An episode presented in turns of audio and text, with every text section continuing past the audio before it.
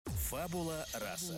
Фабула раса. Добро пожаловать в подкаст Яны Семешкиной. Разговоры об искусстве и творчестве длиной в чашечку кофе. Как побороть прокрастинацию, перфекционизм и творческие кризисы. Как разрешить себе творить и стать по-настоящему счастливым. Об этом и о многом другом рассказывают гости подкаста. Режиссеры, писатели, художники и, конечно, звездные эксперты. Ведущие подкаста, журналист и литературный критик Яна Семешкина. Друзья, добрый день! Вы слушаете подкаст «Фабула раса». Наш подкаст выходит при поддержке книжного интернет-магазина Book24. И я напоминаю, что по промокоду «Фабула раса» действует скидка 30% на все книги в наличии. В том числе и на замечательную книгу «Жизнь АГ», которую написал Вячеслав Ставецкий. Слава сегодня у нас в гостях. Привет, очень тебе Привет. рада. Начинаем с Блица. Это пять коротких вопросов, на которые ты отвечаешь не задумываясь. Готов? Да, конечно. И в чем твоя суперсила? Я думаю, что в любви. Твой жизненный девиз — фраза, которая тебя вдохновляет. Жизненный девиз, я думаю, что он заключается в одном слове. Это глагол. Сражаться. Три качества, которые ты больше всего ценишь в людях. Преданность, честность, вера. И три качества, которые, наоборот, тебе не нравятся в людях. Лицемерие, корысть и глупость. Думаю, так. Твое представление о счастье, что для тебя счастье? Довольно сложный вопрос, но я думаю, что это состояние мира в душе, когда ты все делаешь правильно.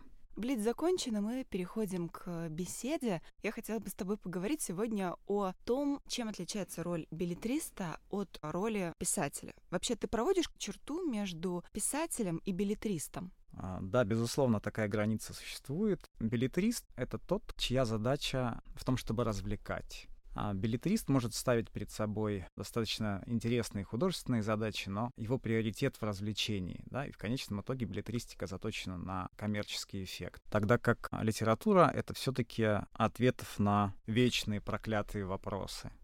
Это попытка открывать новые бездны в человеке и в бытии. Билетрист в лучшем случае скользит по поверхности, когда да, заходит речь о вечном. Правильно ли я тебя поняла? Литератор от билетриста отличается целью, да, целью написания книг, ответом на вопрос «зачем?», «зачем я пишу?».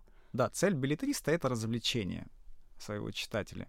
А, Я не думаю, что, собственно, для а, литературы плохо развлекать. На- Напротив, лично я не понимаю, как читатель, ни скучных, ни угрюмых книг. Здорово, когда книга развлекает, но это не должно становиться приоритетом. Это всего лишь способ сделать твой поиск, твой философский поиск или, я не знаю, психологический поиск интересным для читателя. Ни в коем случае не приоритет. Но да, здорово, здорово, когда это происходит. Вот вспоминается название одного из трудов Ницше «Веселая наука», да, то есть парадоксальное сочетание, как наука может быть веселой. А вот мне кажется, иной не должна быть. Какие бы глубочайшие темы ни затрагивал, это в какой-то степени должно быть весело. Это должно привносить какое-то волнение в душу и в сердце. А что касается средств, отличаются ли средства билетриста от художественных средств писателя? Здесь на самом деле очень зыбкая такая граница, поскольку а, ведь, а, собственно, и билетристика с литературой не очень четко разделены. Есть тексты, которые одни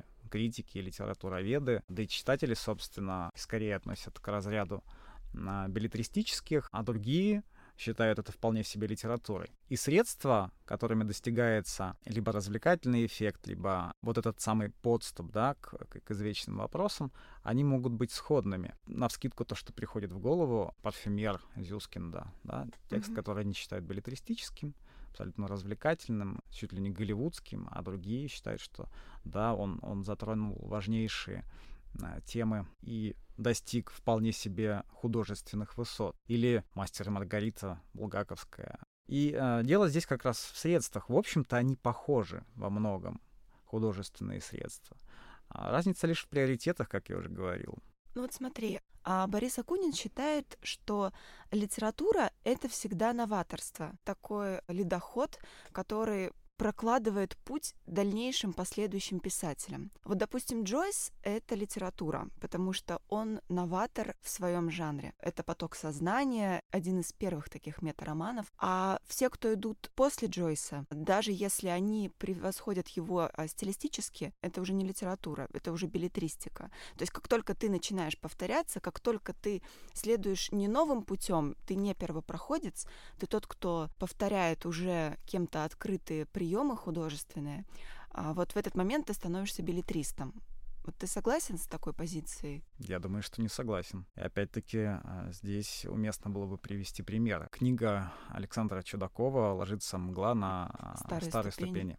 Потрясающая книга, которая абсолютно ну, в русле такой традиции э, еще 19 века, хотя написана в 21. И сказать, что он достиг какого-то формального новаторства, ну, нельзя.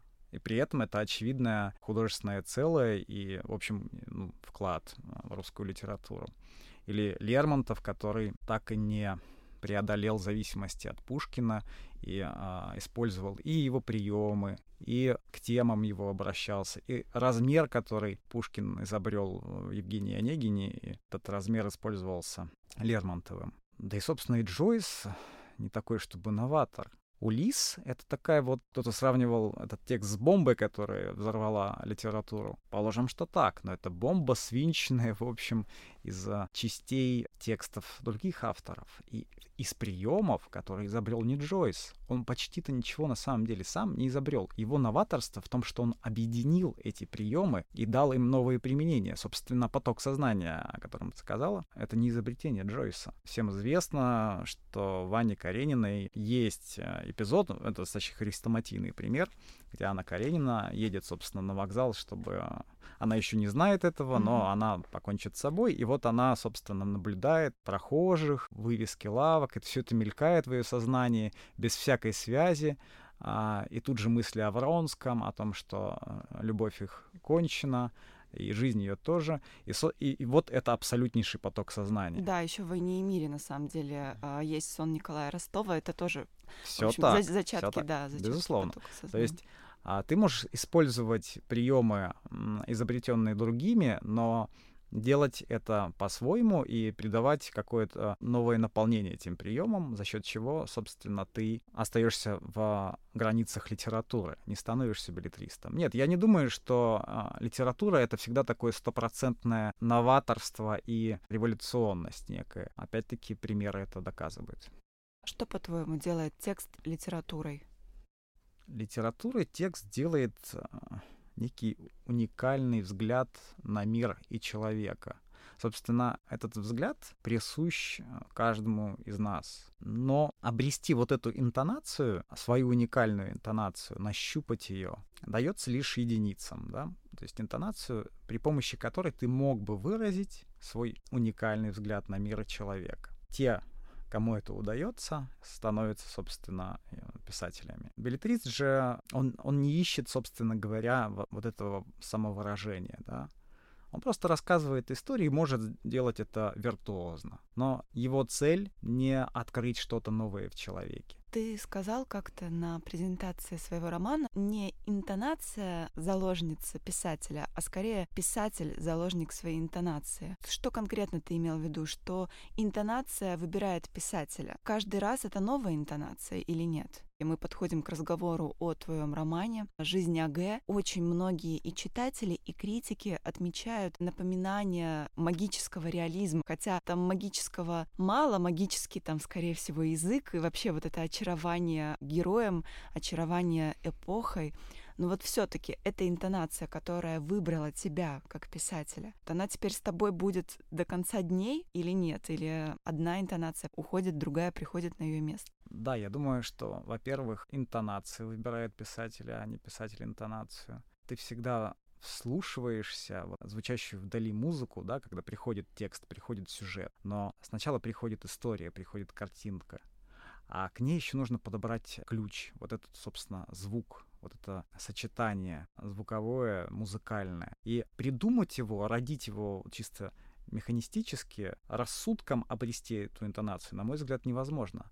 Ты слушаешься в звучание, которое уже где-то есть. И в этом смысле интонацию выбирает писателя, а не наоборот. А что же касается, собственно, того, универсальна ли она, с одной стороны, нет, поскольку каждый новый текст требует для себя новых созвучий, требует для себя новой музыки, в которой он воплотится. Но если смотреть на наследие, творческое наследие великих авторов, то при всей разности интонаций отдельных текстов ты чувствуешь некую общую внутреннюю интонацию, которая лежит в основе всех, всего корпуса текстов. Характерные интонации Достоевского или Гоголя, э, при том, что каждый из их текстов звучит, в общем-то, по-разному. Поэтому, что касается меня, я думаю, что, конечно же, э, мои последующие романы, как я надеюсь, зазвучат по-новому, но э, нечто глубинное останется неизменным. А что для тебя писательство? Вот самое главное в нем? Ты пишешь, чтобы что, да, для чего? Вспоминаю часто небольшой эпизод Вани Карениной, а, когда Вронский с а, Анной приезжают в гости к художнику Михайлову, если не ошибаюсь, который живет, собственно, в Италии и там работает. И они рассматривают его картины и хвалят его технику. А он, собственно, наблюдая за этим, внутренне так оскорбляется и возмущается тем, что они ведь ничего не понимают, техника ни при чем. И там такая замечательная, просто потрясающая фраза. Если тебе дано, если дано кухарке, то и кухарка вылущит да, этот образ, эту, эту идею, этот цвет. То есть техника ни при чем. Так вот, собственно, писатель для меня это тот, кому дано, тот, кому пришла эта совершенно уникальная история с рождением которой внутри тебя ты больше не можешь спать спокойно, ты не можешь... А, ты уже другой, ты не принадлежишь себе. И, собственно, все, что тебе остается, это ее написать. Вот для меня писатель — это тот, кому дано и, и кто а, готов пожертвовать какой-то частью а, своей жизни, пожертвовать своим временем, силами, сном и всем остальным, чтобы эта история родилась ты поступал на журфак, правильно? Ты уже тогда собирался стать писателем? Ты рассчитывал на то, что журналистские приемы должны как-то тебе помочь в профессии писателя? Нет, я думаю, что потребность писать появилась у меня намного раньше, еще в детстве. Собственно, первые мои рассказы, написанные в возрасте 7, может быть, 8 лет. А на журфак я поступал, это никак не было связано с желанием научиться писать. Я вообще считаю, что научиться писать где-то в какой-то специальной школе или там учреждении нельзя. Вот, и считаю, что, может быть, это прозвучит несколько а, резко и неудобно а, для кого-то, но я вижу в такого рода школах ну, шарлатанство потому что лучший университет для писателя — это библиотека.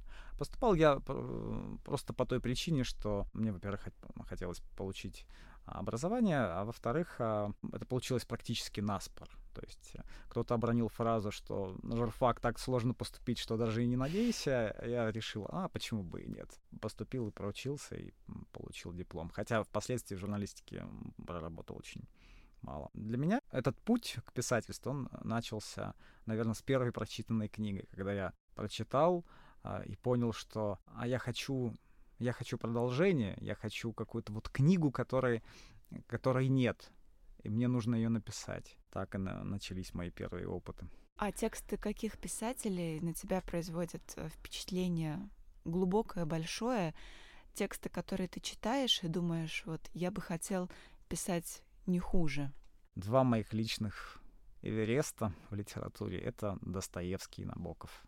Достоевский как образец совершенно феноменальной сюжетной, психологической прозы, а Набоков как феноменальный стилист. Но при этом, а, хотя это мои личные Эвересты, а, конечно, я э, не хотел бы э, идти их путем. Мне бы хотелось, как иногда я говорю, для меня идеальная книга — это точка, в которой Достоевский встречается с Набоковым. Найти сверхсюжет и воплотить его посредством некого сверхстиля. Твой новый роман «Жизнь АГ» о гастролях диктатора, который живет в середине 20 века, 30-40-е годы 20 века в Испании. И после государственного переворота а, его помещают в клетку и начинают возить по городам Испании, где он а, переживает внутреннюю трансформацию. Диктатор и тиран, по-твоему, это одно и то же? То есть можешь ли ты своего персонажа а, назвать тираном после всего, что у вас с ним случилось? А, дело в том, что тирания — это, собственно, понятие, которое знакомо нам с древности. То есть были там тираны греческие, римские тираны, но не было диктаторов ни греческих, ни римских, ни там каких-то средневековых. То есть, собственно, а, диктатура и понятие диктатор — хотя оно может быть корень у него латинский, оно и восходит к неким древним смыслам, но а само это понятие, оно является неотъемлемой принадлежностью 20 века. Диктатор — это нечто особенное, это не совсем тиран, это не просто человек, который захватил власть. Это совершенно новый тип, во-первых, правителя, во-вторых, вообще новый тип человека. Это довольно-таки э, сложная, интересная тема, но дело в том, что то, что случилось в 20 веке, его трагедии и катастрофы восходит к определенным событиям, культурным событиям века XIX. То есть ну, ключевыми фигурами этих событий, ключевыми фигурами являются Ницше, Дарвин и Фрейд, которые по-разному, с разных, так сказать, колоколен но объявили, что Бог умер. Заявили об этом и, а, как им показалось, доказали. И масса человечества основная пошла за ними. То есть люди уверовали в то, что Бог умер, а, собственно, со смертью Бога изменилось вообще все ментальное пространство на планете Земля. Но с вот этой, как мне кажется, мнимой смертью Бога образовалась огромная пустота, потому что если нет Бога и нет бессмертия, то, собственно, чем же заполнить это теперь? И диктаторы — это люди, которые, пережив вот это отчаяние утраты Бога, они заявили себе прежде всего, да, как Кириллов э, Достоевского. Если Бога нет, то я Бог. Собственно, диктатура, явленная в 20 веке, диктатура Муссолини, Гитлера или Сталина, это попытка заполнить эту пустоту образовавшуюся, страшную пустоту отсутствия Бога. И, в общем-то, как это не парадоксально, может быть, прозвучит, диктаторами двигали благие намерения. Отчаянная жажда заполнить пустоту. Отчаянная жажда выстроить утраченный рай, утраченный на небе, выстроить его хотя бы на земле. Поэтому диктатор — фигура-то, в общем, в большей степени трагическая, чем демоническая потому что потребностью диктаторов являлась вовсе не власть и деньги. Их потребностью являлось спасение людей, спасение человечества. Но однажды приняв на себя роль Бога, диктатор снимал с себя всякую ответственность перед а, любыми писанными и неписанными человеческими законами.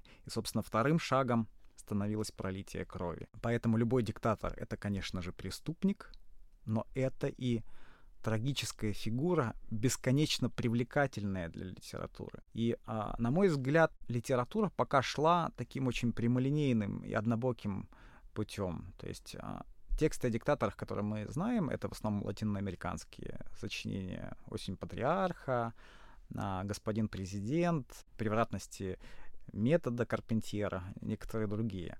Они достаточно однобокие, написаны они в той или иной степени хорошо, особенно «Осень патриарха» Маркиса, но мысль, которая положена в основу каждого из этих текстов, она необычайно примитивна. И состоит она в следующем. Народ свят, а диктатор преступен. Диктатор мучает свою нацию, а нация страдает, но она безгрешна в сущности. Так вот, я думаю, что это не так. Мой роман, в том числе, хотя это не было главной э, целью, которую я перед собой ставил, полемизирует с этими текстами, потому что я убежден, ответственность за трагедии и катастрофы 20 века лежит в той же степени на народе или народах, что и на их диктаторах.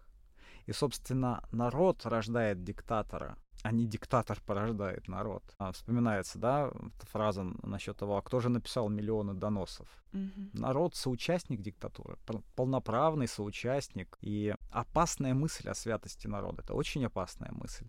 Обожествляя народ, то есть, собственно, то, чем занималась русская литература XIX века, ты снимаешь как бы с него ответственность за все его коллективные деяния. И диктатура большевиков, она строилась на вот этой мысли о святости народа, потому что все, что они делали, они делали от имени народа, и народ, в общем-то, им рукоплескал. А вообще, мне кажется, вся русская культура построена на народе богоносце. В целом, это даже не какая-то отдельная история 20 века, а это, мне кажется, весь корпус э, текстов, представлений, а, начиная с крещения Руси, а русский народ, он представляется как избранный, потому что у нас особый путь. Мы всегда противопоставлены Западу. Мы народ богоносец. Умом Россию не понять, у нее особенная стать и так далее.